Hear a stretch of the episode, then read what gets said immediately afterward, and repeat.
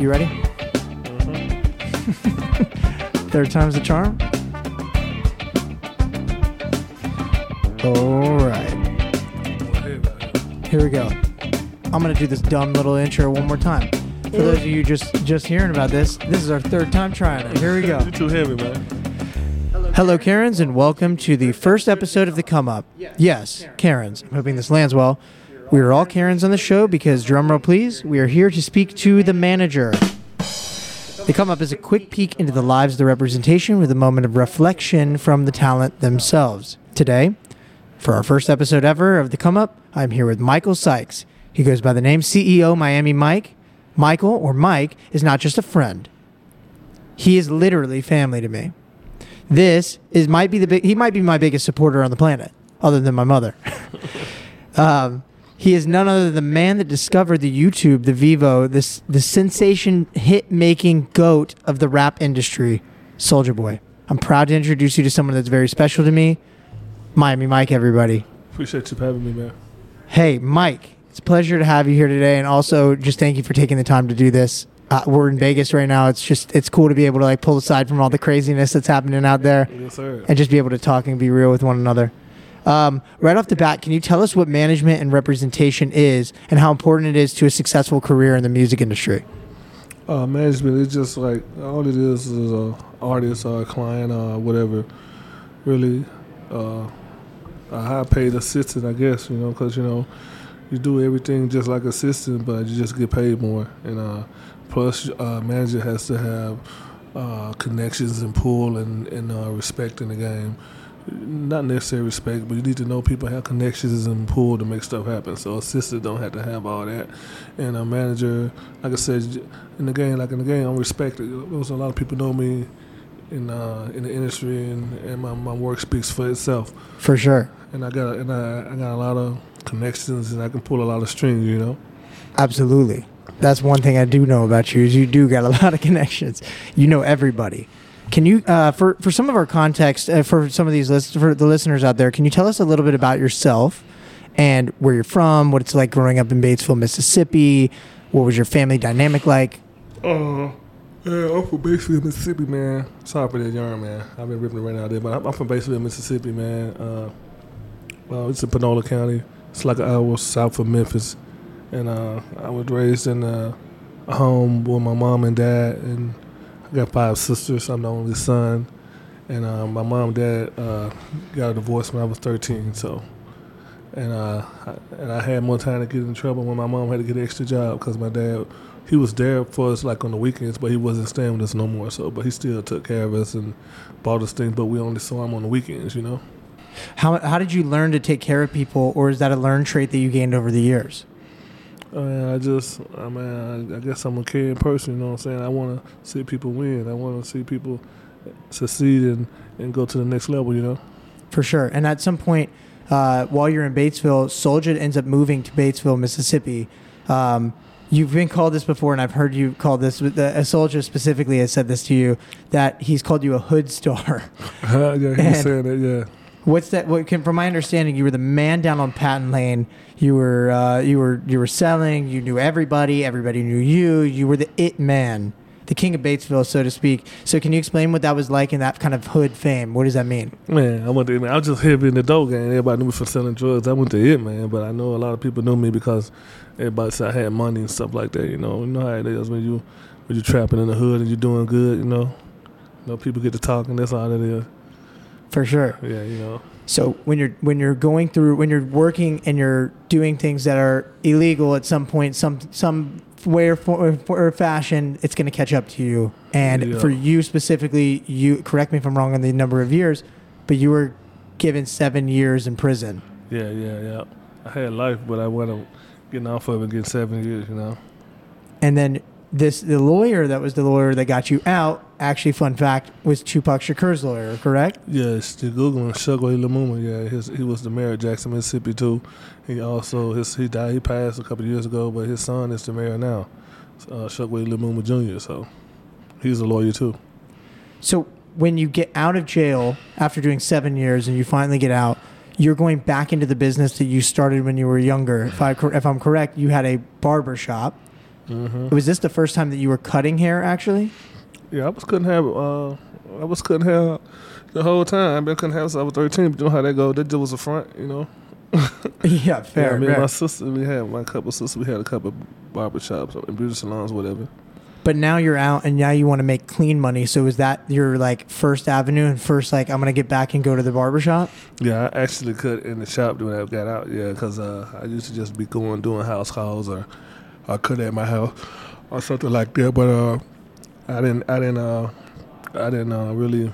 I had to do it then because uh, like I had just got out of prison. I was on parole, so I couldn't do nothing, make no wrong turns, and so I had to just. Cause I was making pretty good. I was making like a thousand, fifteen hundred a week, and I didn't work for three days, so that was pretty good money.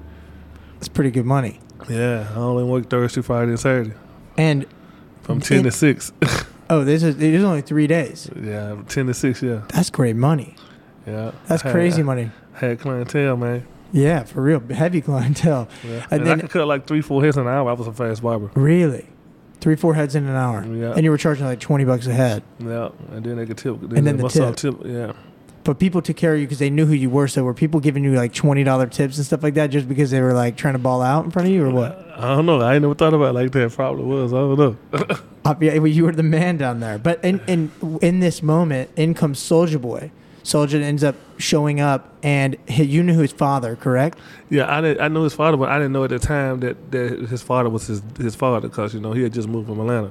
Right. You know. But he kept he kept hitting you up Yeah, and saying, yeah. "I want you to listen, listen to my yeah, stuff." Yeah, but I didn't know his dad was who his dad was for like to like two years later. Oh wow!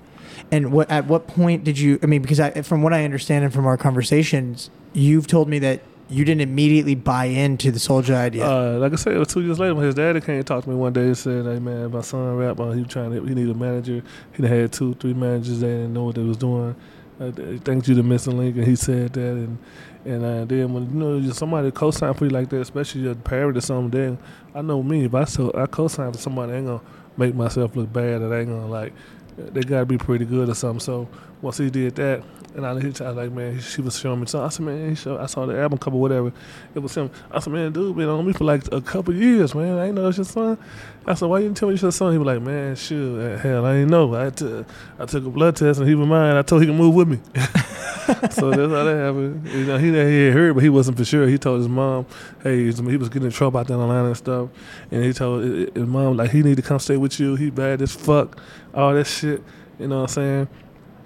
And and, and he said, man, if I take a uh, if I'm gonna take a blood test, be mine. He can come stay with me. So that's what happened. He took a blood test. It was his. His Soulja was his. He knew he had an idea of it, but he was for sure. But you know, sometimes you gotta just take that blood test. yeah. So when when he tells you that he wants you to rep him, Soulja specifically, you're like, I don't know about this right now. No, I told him, yeah, as soon as he said it, it was just like I didn't know Soulja like that.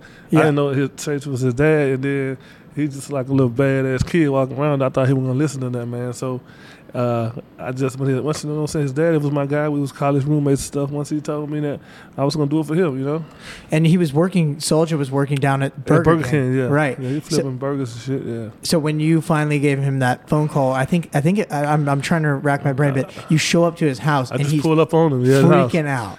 Yeah, he was like, he was mowing the grass or something. He was like, he couldn't believe I pulled up in the yard. 'Cause like I said, you got a little more hood style around there, you know. and uh, I pulled up on him. And he like, I told you, man, I told you. But he didn't know I came because his dad. He think I came because I saw his YouTube and MySpace. I wasn't even on the internet like that. He didn't want to put me on it. So he showed me that stuff then. Yeah. Yeah. So And he's like, Miami Mike's in my house right now. Yeah, Miami Mike's was- in my house right now. I Yeah. love that. he was he was lit. He was lit. Okay, so explain. Cause look, look, he had been trying to get. He trying. He he was trying. He he was trying to get me to see the vision. yeah. for like two years. But I, I you know what I'm saying, I was I had you know nigga nigga mess with that work really really didn't have time, you know what I'm saying? You feel me? You know, I had a couple artists we were best we investing money in, uh, me and my partner RP and and uh name Chronic and uh and we was mostly focus focused on his project at the time, but you know, me and him had kind of failed ways, and I said, "Fuck it, I need to try something, do something different." You know what I'm saying? So Yeah. And I just to put out, I would put out my energy on Chronic and stuff like that. After that, I just put my energy on Soulja. That's great. And that was the life changing moment. Where, where, Yeah. what is? wh- explain what you actually do as Soulja's manager specifically. Uh, you know, I always was a concert promoter. I was promoting concerts uh, nationwide. I was like a solid investor on concerts and stuff, so I knew how to promote concerts and stuff. I knew promoters in every, uh, almost every state because I was dealing with them uh, on a private basis. Like I was like a, a private investor on shows. I did a couple of shows myself, but like I did the big shows because I had uh, I was illegal. Like they said something like two three hundred thousand. I had to get I had to be like a silent investor on the show. Like give me back by three sixty or something. But so stuff like that, I knew. So I knew a lot of promoters, and so I just started getting them on the shows I was doing. I was paying to do, and the billboards was getting promote artists. I just started putting them on them, and I just, I just started focusing on them. You know. And then and, and uh, I just told him to put my number on his Insta, on his MySpace page, and uh, my email, and it went from there. It was popping. You know what I'm saying? Like the next day or two, some people started calling like, "We want to book." him." like, "What? Let's do it." So you end up you end up traveling a lot with him, right? You start Yeah. doing a lot of college parties, correct? Every day, yep. And yep. then the, and uh, if I remember, tell us the story about the aunt. How his aunt was like, or maybe it was. Oh yeah, yeah. His aunt at Burger King, she used to want to take out work because uh, uh, she thought I had him on the road selling drugs. Because you know at the time, Right. you know he wasn't on the radio, and just the MySpace was popping. He was one of the hottest on MySpace, so like, and uh, and he had a following on that. So you, you didn't you didn't see him on the radio or TV in the area. Hear him on radio, see him on TV. So she just assumed because of my past, I had him on the road selling drugs. Because all of a sudden he was popping up with a lot of money, and she just didn't want to take our work, man. Talking about some he can't take off work and go with you. I used to get mad. I had radio interviews set up, but she would used to want to let him do them. She just hated me, bro. You know what I'm saying? Because she thought I had a nephew out there trying to Yeah. sell drugs. So what she did was she was used to want to let him take off work. Man, I'm talking about like he only made like uh, three, four hundred a month. I had shows for like three, four thousand yeah, for 30 minutes. You know what I'm saying? And she didn't want to take off work.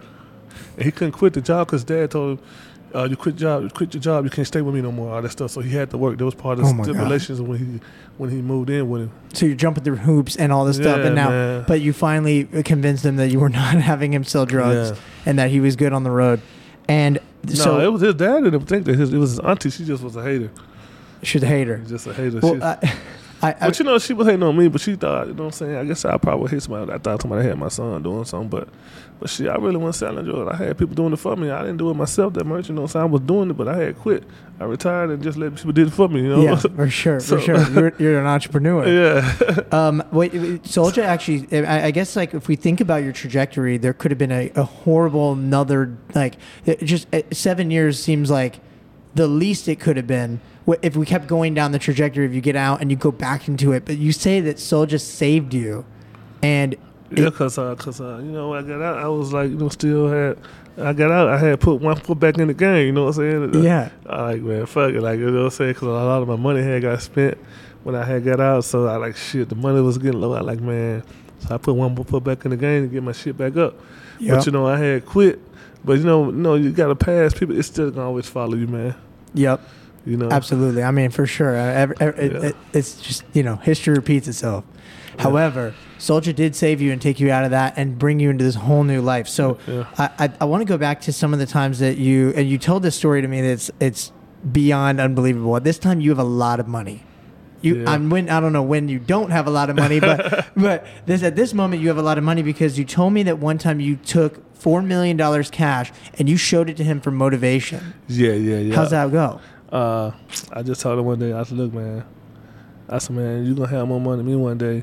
I showed him that, and I said, huh, have, have, "I'm just four M's." I said, "This ain't no money, but I'm just showing you this because you can have." But his eyes was big, like, "Man, you gonna have more money than me one day." He said, "No way." I said, "You gonna have way more money than this," and uh, I was just trying to motivate him. Yeah, I mean, it, Some it- just told me to do that one day. I just did it. Somebody I had made some moves and, and I had a lot of money come. I had some money going out, and I I used to don't have that much money on me around me because they had to go. So this time the, the money had to get to the way it had to go. I just had it on me for like a day. and you said you're gonna have more money than this Yeah, one day. more, more money than me. Yeah, yeah, one day this is this yeah. is I nothing. he just got to believe. Yeah, yeah, which is such an he said he said he said no fucking way, no, no. Obviously. And at the time, he had got caught with like ninety thousand in his locker or something at school. To like, you know what I'm saying? And, and he didn't he had, ever had that. But he had that show money because you got to look at. He stayed with his dad. He worked at Burger King. Like he, like one time we did five shows in one day in North Carolina. oh my God, one day. Yep. Tim Boss, Tim Boss, he was just coming up then. Uh, he was a big promoter in North Carolina. He used to book us too. He's still my boy to this day. You know, I had certain promoters that was did me right and gave me my money on time. Then then fuck over and there with no check promoters. I kept their number in my phone and put them on no blacklist. But uh, we was we was getting money, man. Cause like you gotta look at you gotta look at he getting three, four, five thousand a show. And Crazy. Then, then Friday, Saturday, and Sundays we doing shows. Yeah, he had more money than most people Yeah. a- a- a- in that whole town, and you were right there with him. But nobody believed him because he, I told him don't show it to nobody, and uh, then then his, then he having all kind of new shit to say. His auntie thought I had selling drugs because they didn't hear song on the radio, they didn't hear songs on the radio, they Yeah. see him on TV. Yep. They like they she wasn't trying to hear that shit. Well, I, if I And then he wanted to quit his job. He hated his job after that. well, I, if I understand your your big song that blew up was called "Shoota," maybe Shootout. "Shoot Out," "Shoot Out." We had we had shootout. We had And then- Babe and Apes. We had a couple songs. but then it was like there was a shooting at Columbine. The no, first shooting, the first shooting, we had a song called "Shootout." It's what even about a gun. It's called. It was a dance called the Pool dance. Palace, and uh, the first shooting happened in North Carolina, where we North, North Carolina, South Carolina, Virginia. Well, those were the three hottest states. We was like North Carolina, Virginia, West Virginia, right. South Carolina, and uh, it was like another state or two on the East Coast. That area, he was just hot as hell, and his songs was crazy in the clubs, the scammers and everything. And uh, so I had spent a lot of money on the radio, get the song like rotation and stuff. And then the shootout happened. The first shootout happened at Virginia Tech, the first school Virginia shooting, Tech. Right. and they stopped playing our music. Cause they said like Took I it off the calling- radio. Yeah, and I was like, because the college stations and everybody was playing. that. like now, I was like, man, hey, I got a lot of money. Top this is what is it's not about a gun, it's a dance. But by it being a shoot called shootout, and then it's, all the, the first school shooting happened, they just stopped playing it because they didn't want to hear that. Because like, I guess most people gonna think, hey, it's a shootout. Why you playing that? So yeah, it, it just was bad luck, bad timing. You know what I'm saying? but the real to the But moon, we had been playing this shit for months before it happened. Though it was like hot, hot. yeah. I mean, and that, that was huge. But That's then, we was getting our money off that and Baby Napes and stuff like that. but then, if I remember correctly, you pushed you pushed for Crank That to happen, and Crank That was the real single that ma- that made, and nobody wanted to do that, right? S- Soulja didn't like crank that. Right. So, and But, somebody uh, else didn't like Crank The, That. the, the nobody like the only somebody that would like that bitch was me in Collipark. yeah, but anyway, at the end of the day, an artist gonna think every song that he pushes is the best song, which they supposed to do. yeah. Sometimes an artist don't hear what you hear. Like he like he makes stuff all the time. He think it's the best ever. So, and then you tell artists, hey, that ain't good. They get mad. They feel it sometimes. We had a lot of falls now because I, I tell them songs I don't like, and I like to tell them all the time. So Soulja Lil Wayne told me he make a hundred songs out of every hundred songs he make three of them might be a home run. So Yeah. that's Lil Wayne. You know what I'm saying? Of course. So like, like, but he listens to my opinion now because I don't. I'm not a studio manager no more. I don't like to be sitting up in the studio all the time. When he let me listen to, he don't need nobody in the studio with him. So he's like, he know how to. You know, he's a producer, so he does everything himself. So he don't need nobody, but security or something like. right. And uh, so he he the songs he uh did like just say he didn't like nigga we made it with Drake. I said Soulja, that's a hit. Yeah. He didn't like he, liked it, but it, it was like he was like focused on other stuff. He didn't like Pretty Boy Swag, but it was I like He Soulja. didn't like that's a hit. Pretty Boy Swag. He had some more songs. He had so many. He got look at this. This dude making like five, ten Yeah. songs a week at How- least. Sometimes two songs a night. So he had so many songs, you know. And uh, and one of my favorite he ever made was Swag Flu. We never did video or nothing for. it. He had Birdman on it. Like that was one of my favorite songs. But I don't know why we never. He never. He never did get around to push. But I always wanted him to push Swag Flu, man. Like you hear Yeah. Swag Flu, you're gonna love it. It's him and Birdman. And gotta- Gu- him, Birdman, and Gucci Mane. I gotta listen to that one. I don't know why. I, I don't know why it's not playing in my head correctly. I think It's I've heard it. Trust I'm pretty me. sure I heard it. Hey, you know the uh, the, the crank. him, Birdman, and Gucci Mane. It's a slow song too. like It's talking about you got the swag by cars and big houses and stuff. Swag flute. Also cash money shit like like Birdman be talking about. You know what I'm saying? All right, Yeah. and it, but the crank that became the biggest hit, and this was 2007. yeah, because he right. got signed to a label, then he was signed in. Uh, he got signed to Collipark, then Collipark took it to Interscope. and He got the major deal.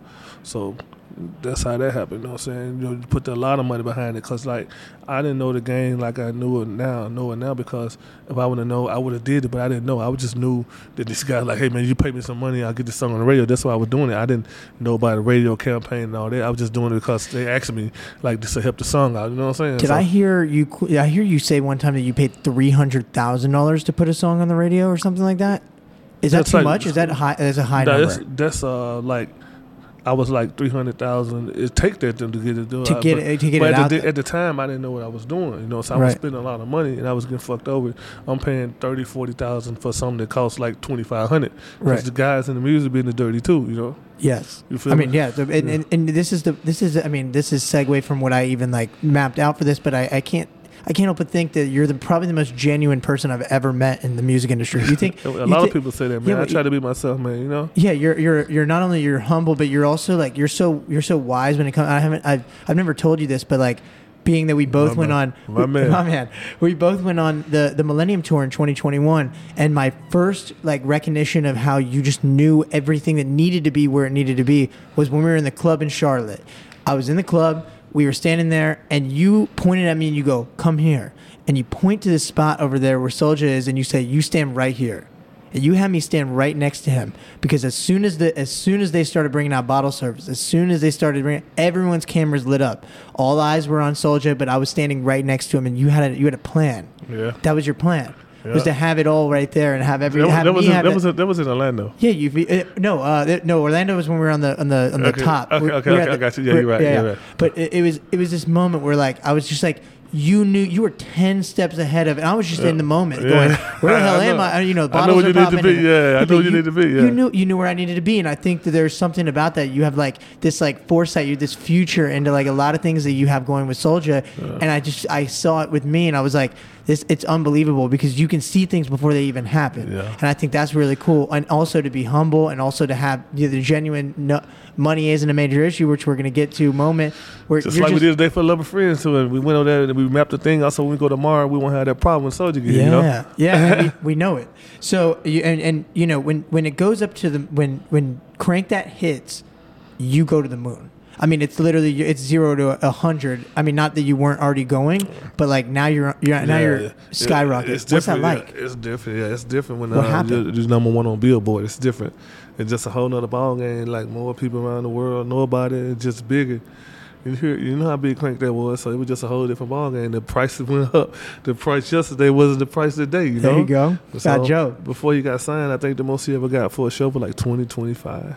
You know what I'm saying? That first show we got like 300. Well, we did our first shows for free, but the first paid show, I think we got like 300 or 500. But at the time, man, he had offers coming in. Like one time, a Prince for Africa tried to give him 300,000, 350,000 for Oh a show. He didn't do it. Oh my God! Just wanted to come to a private party with 300 people. He didn't want to do it on flight because he had so much money. I like. I was like, I was so mad at him that Yeah. he didn't do it because I had counted in my pockets. He just came and gave me 60,000 one day, huh? I know you're mad at me, huh? Threw it in my house. He knocked on the door, threw the shit in there, and, and, and left. Oh my! Because money didn't matter And uh, he knew he knew I wanted the money from that show, and he knew I was mad at it. But Yeah. he didn't want to do that shit. for sure. He didn't want to do that flight because that flight to Africa was like Yeah. 30 hours. It's crazy. Well, it was not. He didn't want to do it. That's 30 hours over there and 30 hours back. they you know? weren't going to fly you on private for that.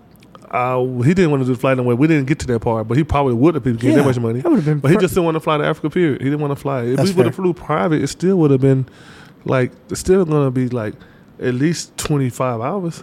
yeah, yeah.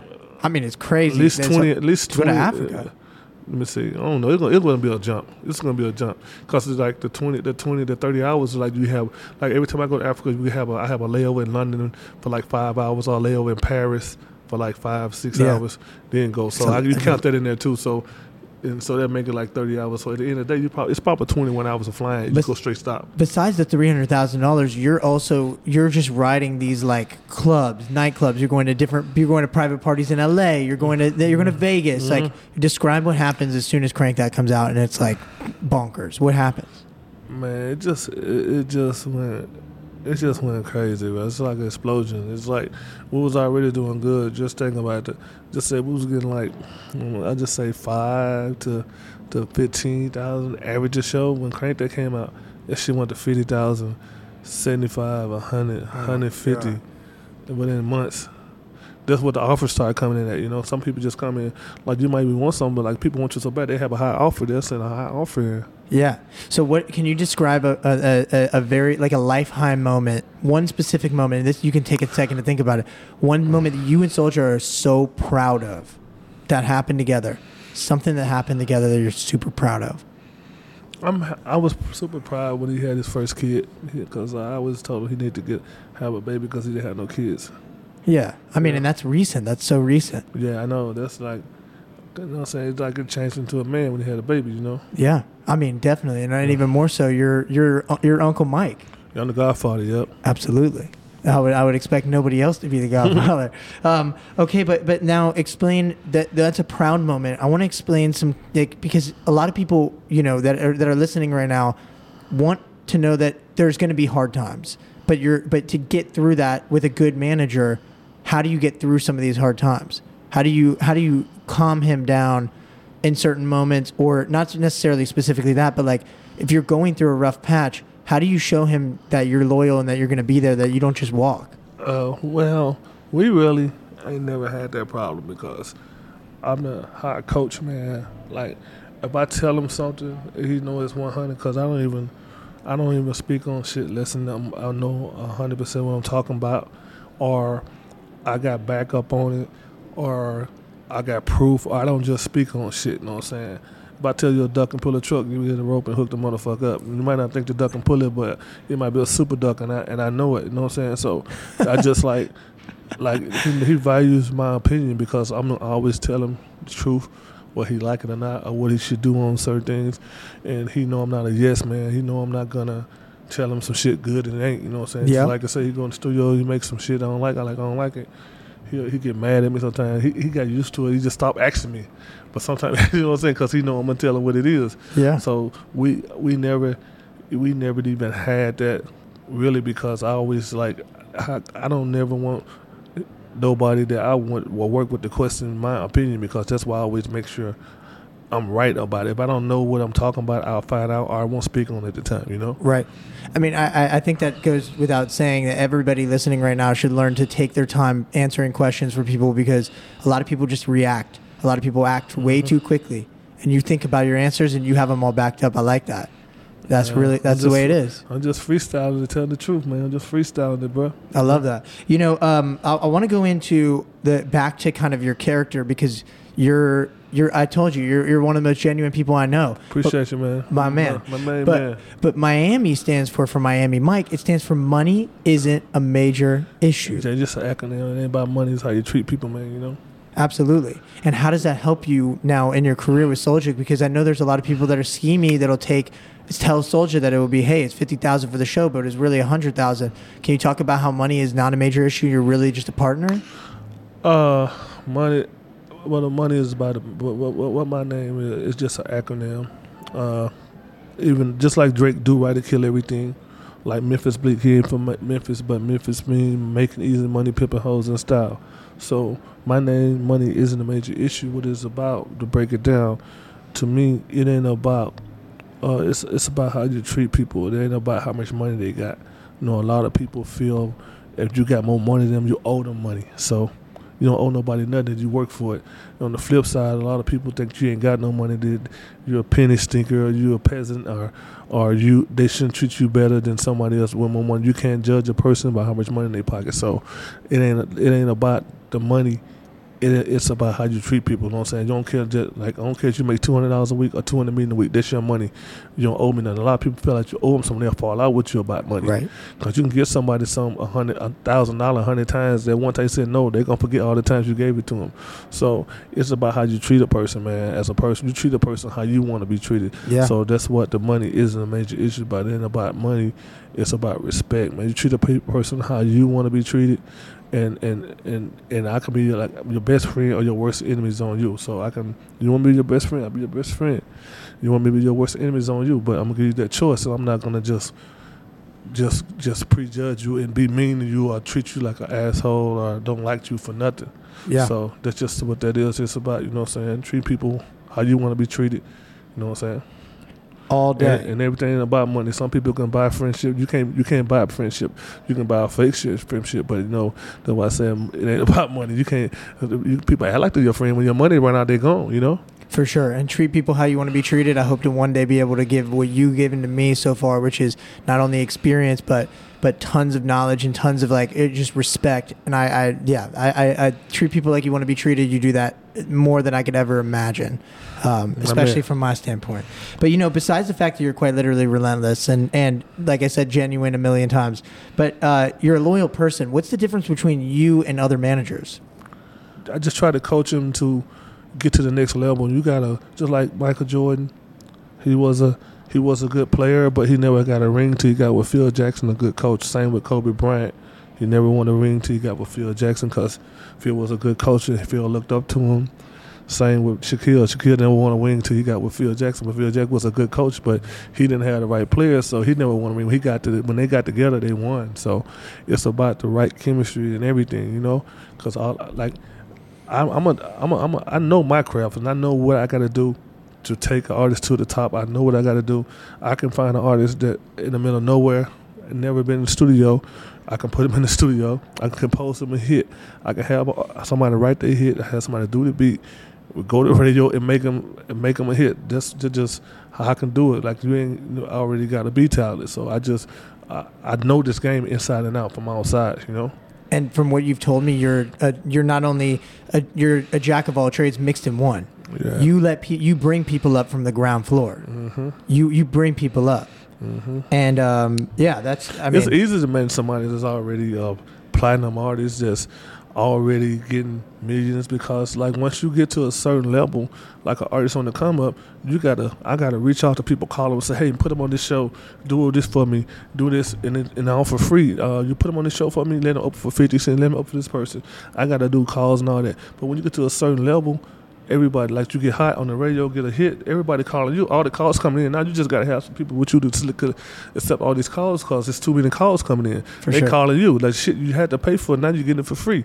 This motorcycle you wanted this dealership. Now dealership will give you one for free to just come by there and take a couple pictures and, and be on their commercial. So it's a whole different ball game when when you got the when you got the when you got the heat. You know what I'm saying? And, and the rabbit it ain't fun when the rabbit got the gun. You know, it, it, the shit change up. You know, so that's that's the thing about that. You know, facts. I think I want to go into PTE because PTE is such a such a cool thing It's so unique.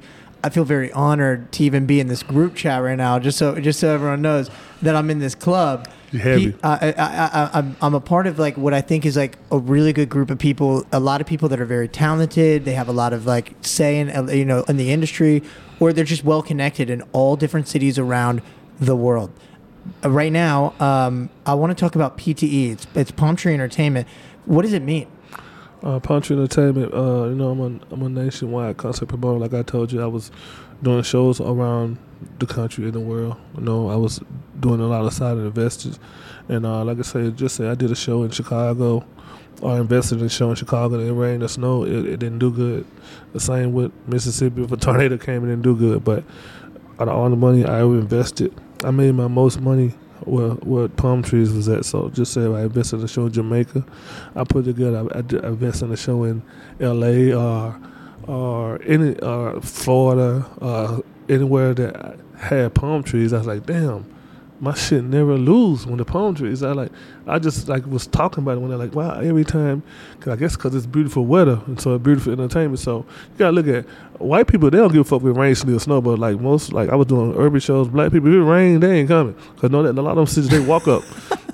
like Justin Bieber said, go on the show. The tickets gonna go on sale on Amex. They're gonna be sold out for the show star. Black folks, they're gonna a lot, a lot of cities they do a lot of walk up. But I can say, but everywhere I had everywhere palm trees was at Miami, uh, L.A., even South Carolina, Mississippi Gulf Coast, uh, New Orleans, anywhere they had palm trees. I did shit in Jamaica, I did some shit in Rio, Brazil, I did some shit in uh, uh, Bahamas. Anywhere I had did a show with palm trees, I made millions. Then I just started calling my shit beautiful entertainment because it had beautiful weather. So that's what palm trees stand for, for beautiful entertainments. And also in the Bible I read when I was in jail and go back to the palm trees that like a hurricane could come through, a tornado it'll come, it'll blow down everything, but the palm trees still be standing. Even the wind, 300 mile per hour wind, will bend them. They'll bend all the way over, and they'll stand back up. And like that's me. You can bend me, you can't break me. So that's where the, the palm tree entertainment came from. That's great. Because it was like the trees strong in the Bible the hurricane, a lot of them, the hurricane can't blow them over. They'll bend over. They'll bend over, but they'll stand back up. You, you, you can bend them, you can't break them. The same with me. And plus, the beautiful entertainment, like everybody did, palm, which shows that with palm trees, I made money. So it just, it just palm trees kept hunting me, man. And palm tree became the logo. Then, then every, you can bend yeah, them, but you can't break them. I like yeah, that. And then everywhere uh, you ever want to go vacation, just think about the beautiful place you want to go. So most of the time, they're gonna have a palm tree there. Absolutely. So it's um, like they like they relax you or something, you know. You you you've branched out with the palm tree. Uh, palm trees here in palm Vegas. Tree Entertainment, yeah, yeah. I mean, but you've also exactly you you branched out from Palm Tree, but you uh, you've you've you've gotten a couple different other entities. One that specifically like uh, a- APC. Yeah, A plus consultant. That's my consulting company. A plus consultant, and then another one you have Palm Tree Foundation. Can you describe uh, the difference between, and let's just start with the difference between what is A plus consultant and PT, the, the label in management. PT the label manager. That's uh, I just got a label and I got a manager company. Some people don't want like you can't sign that about your label. You know what I'm saying? It costs a lot of money. You got to put behind the project. And manager make twenty percent of they make. So that's why I got the PT, the label, and management. The Palm Tree Foundation is my foundation. Though we go, we give back. We go to schools, talk, and we do concerts to let kids in free under concert. I mean, car show let kids in free, thirteen and under. You know, we help single parent ladies. We do look, we do little scholarships. You know pay for a lot of stuff, man, for single ladies and stuff. You know, we uh we feed the homeless. We do turkey drives. We do for Christmas. We do school supply drives. We do silent Santas. You know what I'm saying? We do a lot of stuff. So we do a lot of motivation speakers. You know what I'm saying? We go like hurricanes, or tornadoes come. Sometimes we go help clean up, and uh, you know we just do a lot of stuff, man. It's it's, it's Palm Tree Music Foundation, but and, and get kids let, let them know about the studios and stuff like that. In case yeah. to be an engineer, manager, anything. So it's so much stuff we do, man. It's just like it's not focused on just one thing. It's like numerous things. You know what I'm saying? Like part of when I go to somewhere and speak or something, as as me being an actress, uh, uh, people can't afford me to come. I just use it on my foundation. You know what I'm saying? Yeah. Uh, yeah, come on my foundation behalf, but. uh that's what that is. And uh, A Plus Consulting, what I do with A Plus Consulting is, is uh, A Plus Consulting and Financial. What we do is uh, just say somebody want to start a, a, record label, we'll help consult and go from there. Or they want to start a trucking company. I got people in every field. Just say somebody want to start a trucking company. I got a, a homie in Dallas got 600 trucks, so do a meeting and he'll help him with it. And just say you want to start a trucking school. Just say you want to start. It's not just for for music. It's just any kind of business. Start any kind of business. Yeah, I yeah I got the soap shop too. Yeah, so you uh you want to it just it just like consult you because most businesses. Uh, if you don't know what you're doing, you're gonna lose. You're supposed to lose. Most businesses expect to lose in the first three to five years. You're not to make no money. So, what what we do, we can make shortcuts around that so you can make money because you're gonna make a lot of mistakes. It's about eliminating the mistakes and stuff like that to make money because you're gonna make a lot of mistakes the first three four years you get into a new business don't know anything about it like yeah. i said you already with somebody with an apprentice you learn but it's just cutting a lot of mistakes out and uh, it's just a shortcut to just like having a mentor or tutor man you know what i'm saying yeah even the president has an advisor you know what i'm saying I mean, it's a it's a genius yeah. idea because you you're you're able to give people what I what yeah. I know is 20, 30 years of, of industry experience, 20 years wrapped up in one phone call, yeah. an hour of your time. Yeah. You're you're able to give them all what yeah. you know all at once. And I think it's genius. We made, we made, over 30 people millionaires to the day assisting them. Yeah. I know, and I'm number 31, right? Is that right? Yeah, we're going to get you when this documentary come out. Let's go. You're going to um, call me crying. I'm going to call you crying with the wire. Like, Mike, you told me, man. Man, the wire hit. Um, I, I want. Who else do you manage? You manage Soulja Boy, but you also manage who else? Uh, iHeart Memphis. Uh, I, I, co-manage a lot of people like people that like I got P2K that did it. He got he's number five on on the blues chart. We got a song called "Got to Make a U-Turn" with King George. But I have a like I said, my management company. We have like a lot of people manage. Like the group trends, like over sixty people in there. Like some of those people, side people, and I co-manage them with them. And I be like. A, a silent manager, you know what I'm saying? Uh, uh, artist whisper to them, you know what I'm saying? Because I, I, I uh, consult managers, producers, not only artists. You know what I'm saying? Yeah. And, and the consultant company, it's just a different ball game because most manage, most consult, most people you manage, if you get twenty percent, they ain't making no money. How you gonna make money? That's so. Yeah. That's how they go. But like with the consulting, most of these people come in have already have money and have a budget for marketing and all that. So it's a, a, a whole different thing, you know. Right. It's a whole different thing, you know. It's like they already have a budget for it, you know. You're and you're in a position right now to also grab a budget too. You have yeah. you have budget. So, so most of the people A plus they have a budget. Yeah. And, and I'm just in the budget. That's great. Yeah. Just say uh, just say one uh, just say this football player he had an artist one time. He wanted me to manage him. I like I ain't making no money. How am I make money? So I'm saying my time is valuable. So he, what he did, he said his budget was five hundred thousand. So he put me in the budget he gave me a hundred thousand of the five hundred, and I and I and I and I managed the whole project with his label and his artist. You know what I'm saying? But even though I wasn't his his boss, artist, artist manager, but I told the manager and everybody on the team what to do. I I I, uh, I playbooked the whole the whole situation. Great. Yeah, that's and, what, uh, that's what APC do. You know. He's one of the millionaires, I'm guessing. No, he was already a millionaire. This was budget for his artist. Right. No, I'm just saying yeah. that was one of the artists that, that came up. Yeah, you know, you know, we get it, man. yeah, it's heavy. I, I, I'm curious about. I want to talk to you about touring, and I want to get into a little bit about like the fast paced life and and how you know how things go while you're on tour. While you're touring, you've been around the world. You've been around the world. You've seen Europe. You've seen South America. You've seen Asia. Some parts of the Middle East. Clearly not Africa on a th- on a third twenty five. Uh, I've been to Africa. Yeah, Soulja ain't never been. I've been. Right, but you but you go you go and you travel a lot. Are you still traveling a lot? Is this still a thing, especially with Soulja? Yeah, I travel a lot. Yeah, I travel a lot because like if somebody ain't booking Soulja, they booking me. You know, I, I'm a motivation speaker. Yeah, I'm a consultant. You know, yeah. I And- consult any labels and major record labels. and you're and you're selling uh you're selling him and, and like his his music but also his his time Uh, you're selling out arenas. I mean these are like these are massive massive tours especially the millennium tour that that i was able to see is like thousands of people coming out to watch these shows is there a very stressful part to that to you or is it just so managed over these years that you just understand how it goes Man, I don't let nothing stress me out, man. Ain't no stressful, you know what I'm saying? So, like, that's the easy part. The, the hard part is getting them there. So, when it's sold out, that's the easy part. yeah, the hard part is getting it's, it's, that it's done. It's done when it's that. That's the easy. What's your Yes. favorite? What's your favorite part? Um, what like what's the most important part of your job? Communication, man. You gotta have, you gotta be communication. Communicate real good and and know how to direct these plays and and and, and know how to uh, build bridges don't burn bridges. You know. Build bridges, don't burn bridges. Yeah. I like that. And what about uh, as far as the show goes? What's your favorite part of the Soulja Boy show? Man, I done seen a hundred, uh, man, uh, probably over ten thousand times. Yeah, but, uh, for real. Uh, my I guess my favorite part would be when he come out, how the crowd go crazy, and when he just first started crank that, they go crazy, Yeah, and uh, and how and how he interact with the crowd, you know what I'm saying, and the DJs too. that still makes you feel something, even though you've seen it ten thousand times. You still watch Yeah. that and go, "Wow." Yeah, uh, it's, it's it's it's it ain't like you sitting in. It's different when you touring and stuff. Like just say if I sit in the room, and listen to a song ten thousand times, you'll you'll get bored of it every day. But it ain't every day. It's like every other day.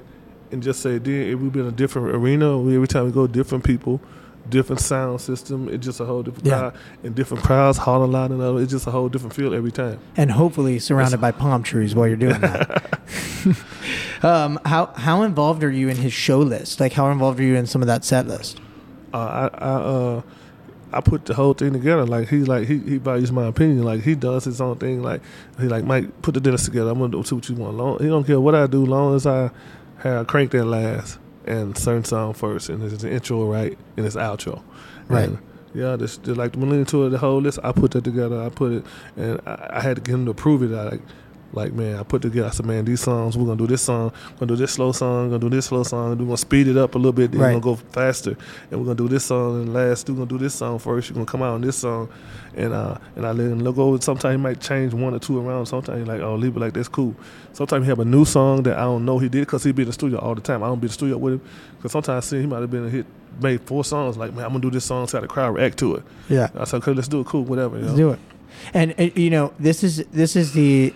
It, it's one of those things that for me, seeing it, and I've seen it only a handful of times. It, it always is like the most hype show that I've, I've been to. I've been at hundreds of concerts. It's one of those hype shows that you just feel that entire time, that intensity, that like that energy, the crowd, like you said. It's, He it's has a he has a cult following. Yes, he does. sure does. He sure does. So now, um, going into what I think is one of the most important parts of my show, um, I, I want to talk to you about the thank yous because I think that you um, you deserve a, a, a really nice thank you, not only from me but from from many different people. I mean, you, you've you've you've helped a lot of people in their in their career. And I wanted to, I wanted to say, I want to ask, as far as like when you get into deep conversations, um, do you have moments where he'll just Soulja will just look over you and go, Mike, thank you. Yeah, uh, yeah, but uh, like, like sometimes a show he'll out. Uh, shout out to my OG. Make sure y'all uh, follow Miami Mike. That's why I love him. Uh, then sometimes he'll call me, like uh, he'll call me like sometime like Mike, man. I just want you to know, man, I love you, and uh, I appreciate you, man. Thank you everything you done for me. I said, man, I appreciate you for telling me that, cause like he just started doing that the last two years. Like this shit surprised me. What the first time he did that shit, I thought his ass was gonna die. I was like, man, what's wrong with you? You sick or something? know, cause he don't talk like that. Man, I just thank everything you done for me, man. You know what I'm saying? You took me out the hood. I like, man, I appreciate you for telling me that means me that means a lot for me for you to even tell me that. You know what I'm saying? For You know what. I'm saying? You know, credit is a lot of things, appreciations, and, and, and I'm grateful for that. You know, a lot of people ain't grateful, and they, they lose humbleness. And, and man, I'm glad you I'm glad you just said that, man, because like it means a lot. You know what I'm saying? To show Absolutely. that I'm appreciated. You know. For sure. Because. I'm not the type of person gonna ever tell a person, "Hey, I did this for you.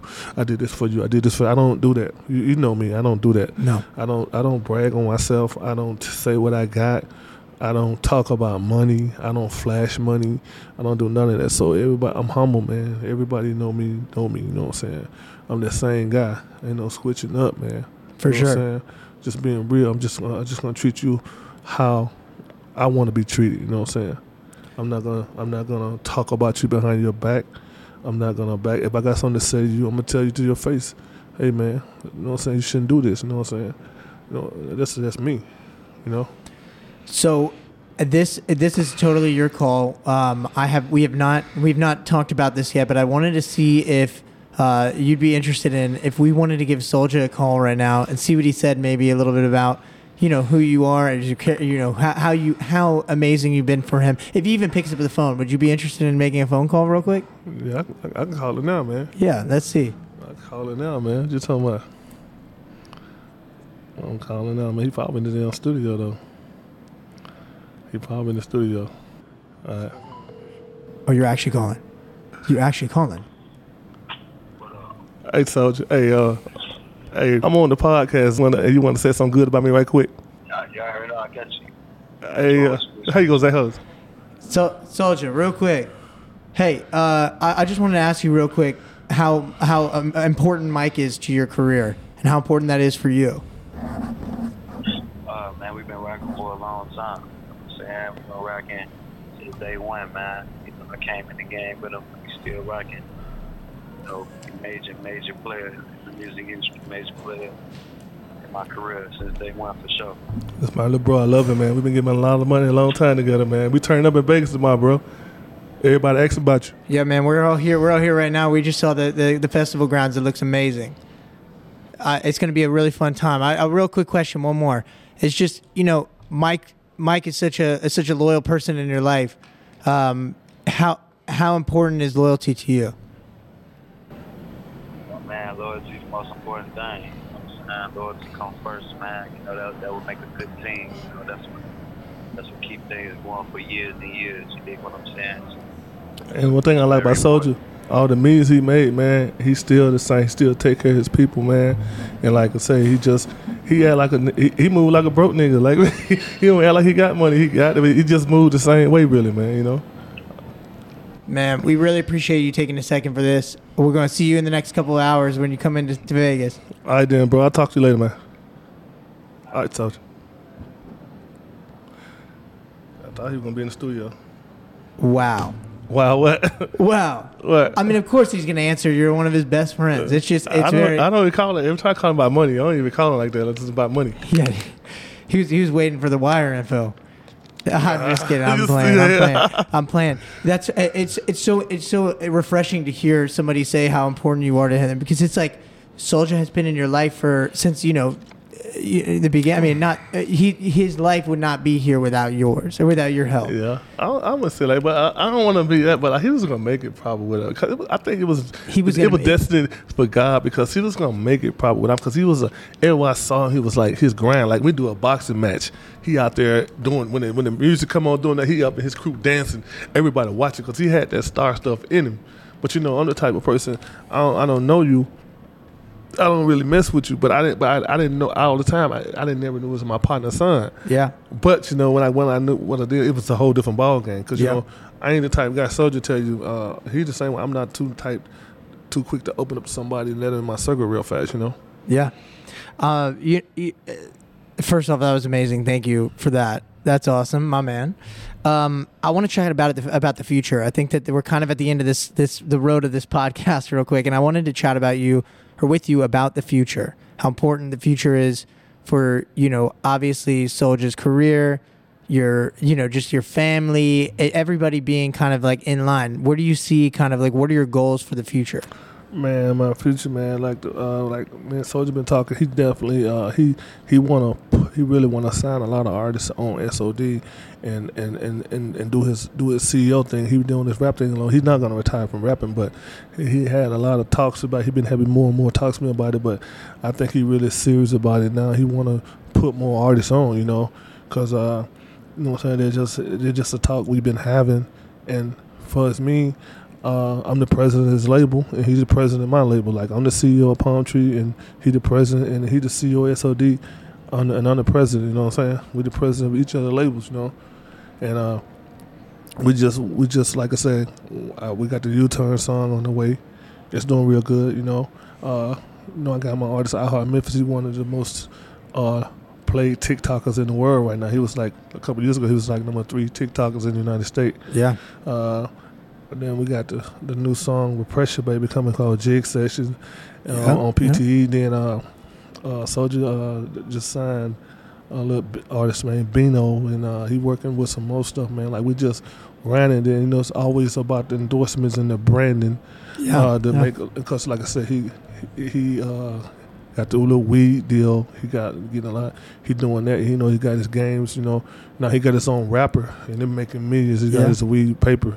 So man, we just it's just about the things outside of music too. You know what I'm saying? Because like when they said Shaquille O'Neal was in the game, he never cashed a check for three years. He didn't have to because he made a lot of money on stuff outside of basketball Yep. and we we we try to focus on making stuff outside of music. Like I'm doing the soap business, you know what I'm saying, and like he uh trying to square into a acting now. We've been talking about that because a lot of people have been wanting to get him movies. He was turning it down. He didn't want to do it now. He more into to doing that now because, like I said, because all that stuff bringing revenue. Just say Michael Jordan, he, his whole NFL NBA career, 15 years, uh, 18 whatever he did, he he made 150 million, 140 million dollars. You can Google. That's a lot of money. It's good, but you got to look at he make 150 million a year enjoying the loan. For sure. You know, uh, Tony Romo played with the Dallas Cowboys his whole career. You know, so he was never a star player at first, but he got to be at the end his whole NFL career. He made like 15 million in like 10, 12 years, but he make 20 million a year now with CBS commentating. So, saying it goes, the list goes on and on. Like Yeah. LeBron make a lot of money outside of basketball, more money. For sure. So the the basketball these athletes make a lot of money, but their endorsement and branding, man, so much money in there outside that that, just gets you where you want to go. Like Fifty Cent's got the big deal with Volume Award, two hundred fifty million. You know what I'm saying? So yeah. You know what I'm saying? Just by doing stuff outside the music and making more money than than one way. You know, different streams of income. You know. For sure, and I and and forgetting just like the income part of it, we had a conversation about this multiple times. That like this isn't even for the money; it's more to like get your story out there because I think your story is so important. We're talking about doing a documentary together, but not only we're actually doing a book. doc- And then a but we- book. the book. That's what I was going to bring up. Is like the book is something that is is in your near future. Yeah, the book is halfway done. Yeah, and there's so many stories. There's just Yeah. so much to tell. Yeah, a lot to tell. Um, so I, I want to talk about this is my last part. This is my advice section. Uh, I, I would really like to talk about something that you've learned from life that applies to your everyday. Man, uh, to be humble, man, that's one thing you gotta do. You gotta, you gotta be humble, and you gotta be, you gotta be grateful, and you gotta be thankful, and you gotta. If some bad shit happened, you can say it, al- it, always could have been worse. You know what I'm saying? As long as you're living and breathing, you know what I'm saying. Got your health, health is wealth. You know what I'm saying? Because like, you can't let shit stress you out these days, because stress to give you a heart attack, stress to give you an aneurysm, stress to give you a stroke. Uh, so shit, I don't let shit stress me out. I can't make nobody do nothing. Yeah, I just can't, nobody can't make me do nothing. You can lead a horse to water, you can't make him drink it though. So I just try to stay stress free as I can, man. You know what I'm saying? Because you know what I'm saying, Sh- shit stressing you out, man. That give you that just leads to a lot of shit. Like you know what I'm saying, like uh, stress. Like I said, stress really. You stress too much, it you heart. It fucks your heart. up. You have a heart attack. You stress too much, you have aneurysm. You stress too much, you have a stroke. So, Yeah. So you when you go to the doctor, something they say hey, you should, they don't stress too much. Just be calm and, don't get too mad. And so you just gotta like just be calm, man. I, that and that's who I think you are. You're a calm. Yeah. You're a calm man. Yeah. I don't see you ever stressed. I really don't. Yeah. I mean, I'm sure you guys. I know you guys. like my boy said, I ain't stressing today. Hey, Hey, I ain't stressing today. Um, I, I wanted to get some music industry advice also out there for the music fellas, people that love music, uh, j- just uh, aficionados. From the goat manager himself, give some people some. T- I would love to hear some tips on music in the music business if they're trying to get into business as a manager or an artist, and how can your, your can you help them further with your company?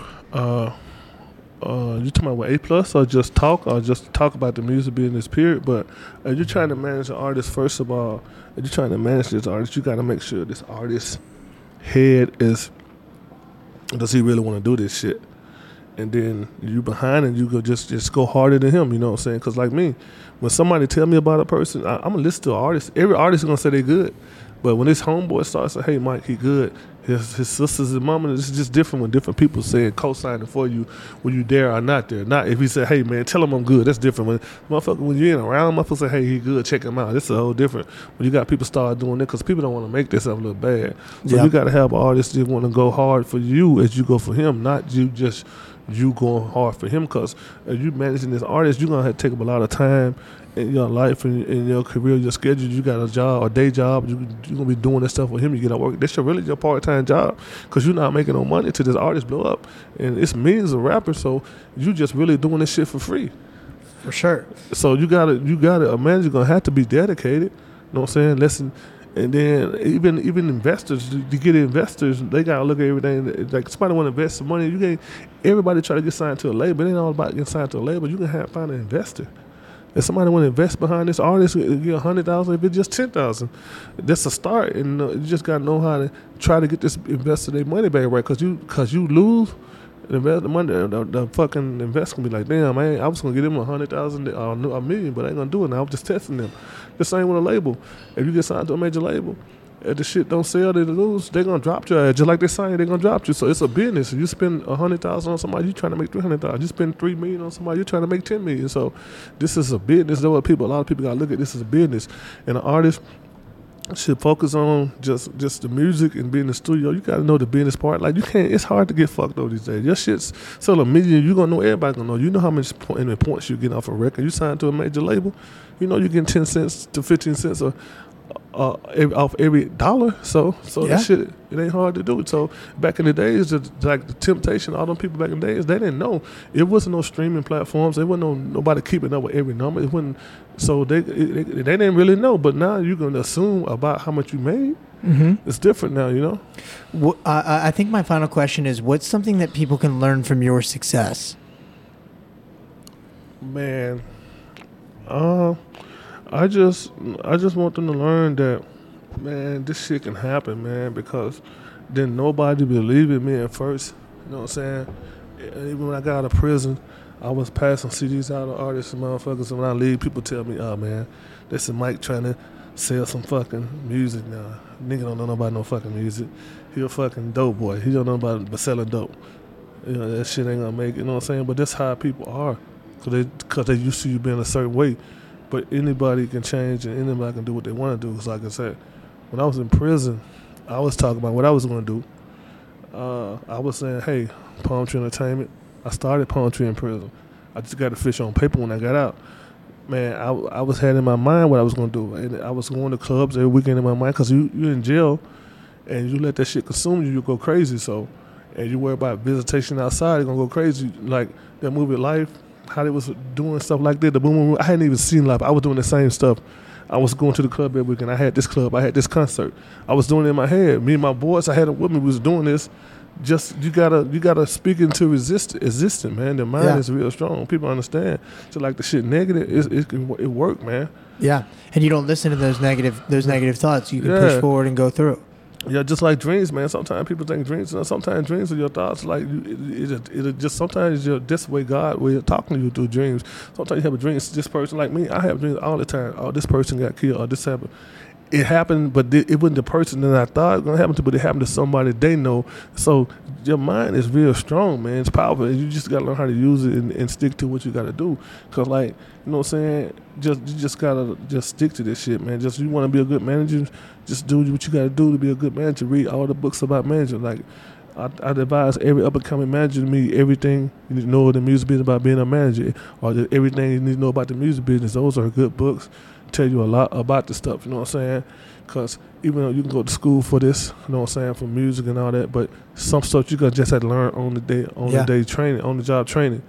Are know what I'm there are there any specific books that you read that, that were that were amazing? I just told you everything you need to know about the music business. Everything you need to know about the music That business. that was one of the first books I read. It taught me a lot. But you know, I've been in this over 20 years and I'm still learning shit every day. So Great you just gotta just experience and do it. experience, life experience. and work. Just like playing basketball, you play. You just you, every day you play, you get better. Facts. Yeah.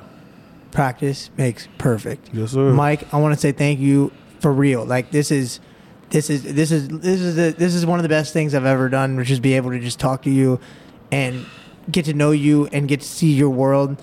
And I can't thank you enough for that, the connection. Not only that, but it's love. I hear you say it to me, so love you and thank you so much. Appreciate every every moment of your time. Appreciate you for having me, man. My main man. All right. That boy here, man. Boy doing good, man. You ain't no sleeper, huh?